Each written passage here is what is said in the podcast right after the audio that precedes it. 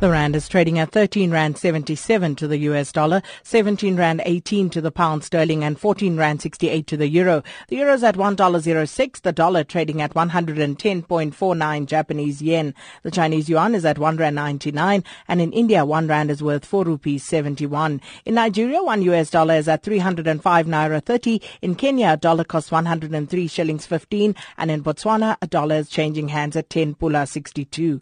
On the stock markets, the JSE closed mainly higher yesterday, but that was before S&P Global cut South Africa's credit rating to a sub-investment grade and kept its negative outlook in place. S&P cited political risk due to last week's cabinet reshuffle, as well as economic growth concerns for its cut. The rand weakened almost 3% immediately after the downgrade and continues to trade at 11-week levels at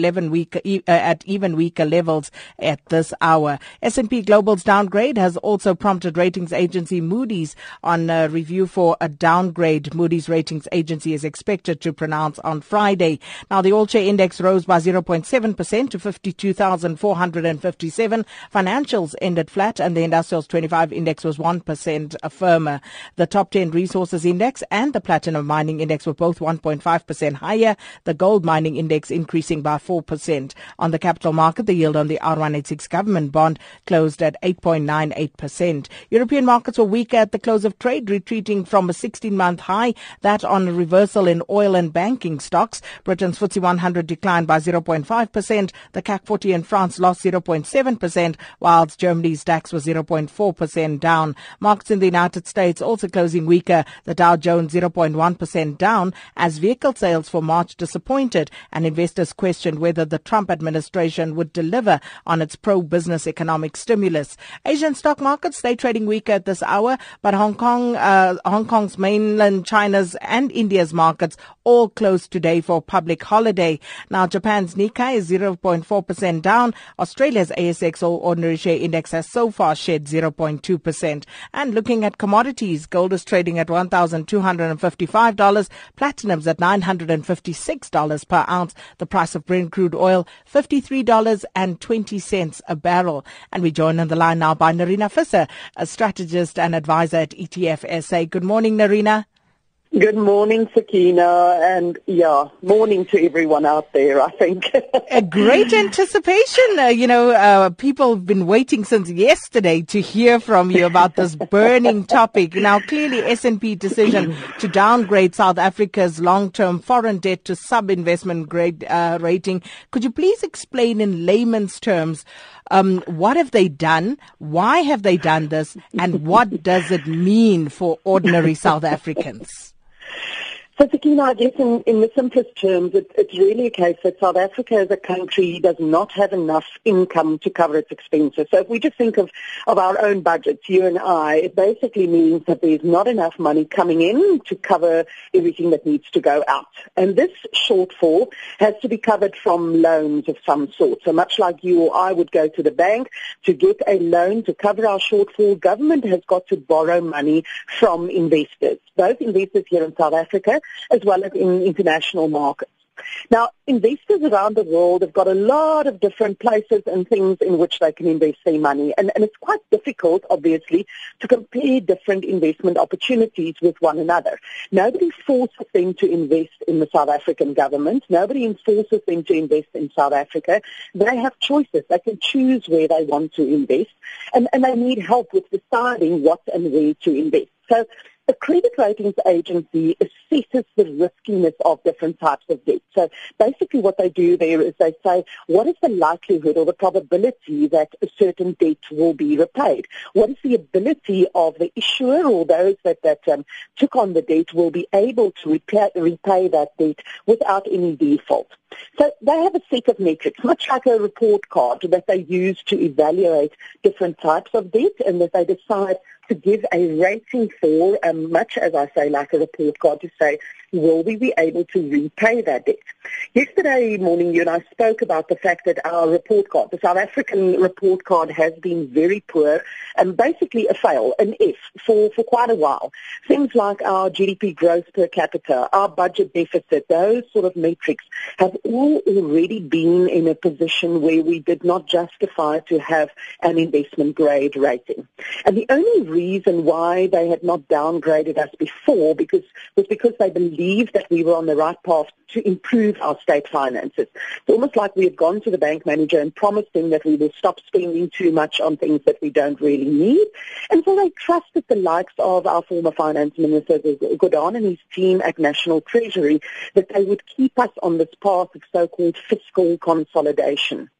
But the cabinet reshuffle that we saw late last week, and especially because there have not been valid reasons given for why competent ministers were removed and others who certainly have not covered themselves in glory stayed on in these positions, this particular action means that the basis for these credit ratings agencies giving us the benefit of the doubt is just no longer there, and therefore they can now only go on what our report card says, which is a fail. And in terms of what this means for us in terms of the credit rating downgrade, the economic implications are easy to predict. And I think social media and the newspapers and the media is covered with that this morning in terms of the implications of potential increases in interest rates, the weakening of the currency, the inflationary impact that it will have. And yes, unfortunately, the poorest of the poor in this country are the ones that will be the most severely and negatively affected by this credit rating downgrade. How so, Nerina? Right. So what it really means is because the government has got to go and borrow money in order to pay for this shortfall, they have got to, in order to entice investors to come and invest, to give us the money that we need to cover our shortfall, they've got to be prepared to pay higher interest rates. They've got to pay up for that debt, as we call it.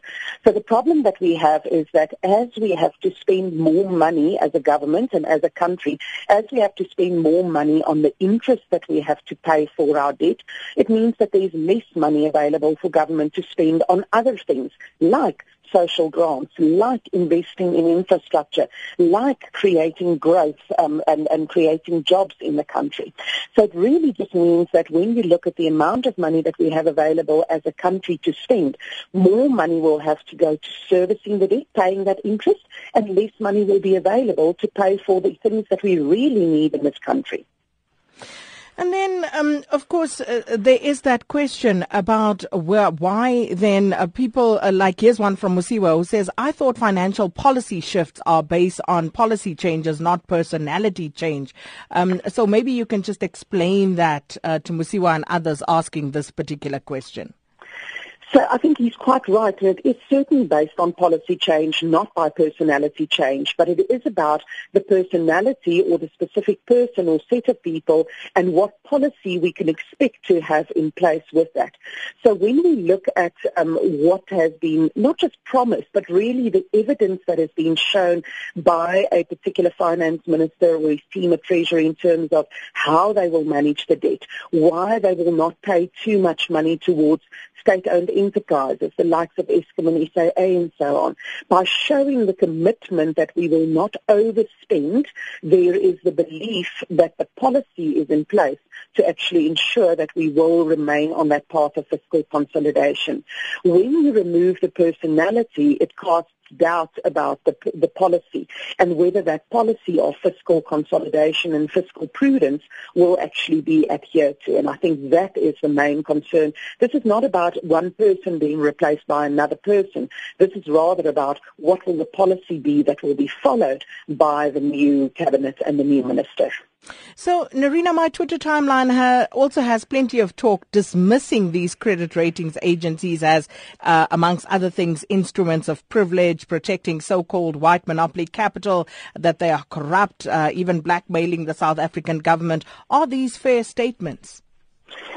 So I certainly appreciate where this is coming from, but I think if we really want to be fair to ourselves and not just be defensive in the sort of statements that we make, we need to evaluate, is there a basis for those sort of statements? So when you look at the credit rating agencies, they rate many different types of debt. They also rate corporate debt, company debt, even the financial instruments such as those subprime mortgage debts that were in large part responsible for the 2008 global financial crisis. And I think credit rating agencies are definitely fairly accused of overrating or overestimating the creditworthiness of these specific financial instruments. But, you know, that happened almost 10 years ago, and they've certainly changed a lot in the way in which they operate. And when it comes to sovereign ratings, such as the South African government debt rating, you have to ask yourself, what would they have to gain from downgrading our debt? They're not a bank. They do not lend money to anyone. So what will they get from this if there are any ulterior motives? And I think it's quite naive to think that this is the basis on which they do it. And I don't think we are doing ourselves any service by dismissing this as they are trying to manipulate us or they're trying to blackmail government in I don't know, doing a regime change or whatever the case might be. This is purely an investment-based decision that says, will this particular government be able to repay the debt? They've got a responsibility to the international investors and the South African investors, pension fund money basically, to say, are we prudent by allowing pension money to be invested in debt that we are concerned about, whether they will actually have the ability to repay this debt? So I think, if anything, we should rather use this as an opportunity to say, what do we need to do about this to actually ensure that South Africa is an investment destination that is worthy of investors' capital? And, you know, where we stand at the moment, they have only downgraded our foreign debt, meaning the debt that is issued in dollars or in pounds or in euros.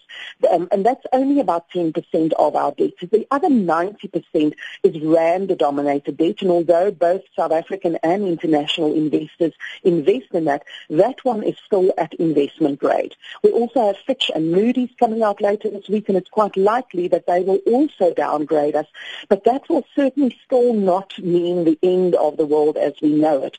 The big thing will be if that local currency debt is also downgraded, because that is the basis on which we are included in many of the global bond indices. And what that really just means is that when investors around the world look at what they are allowed to do according to their mandates, in many cases they are only allowed to invest in debt that is so-called investment grade. So if we are no longer investment grade by at least two of the agencies, then we will no longer be allowed, although those investors will no longer be allowed to invest in our debt.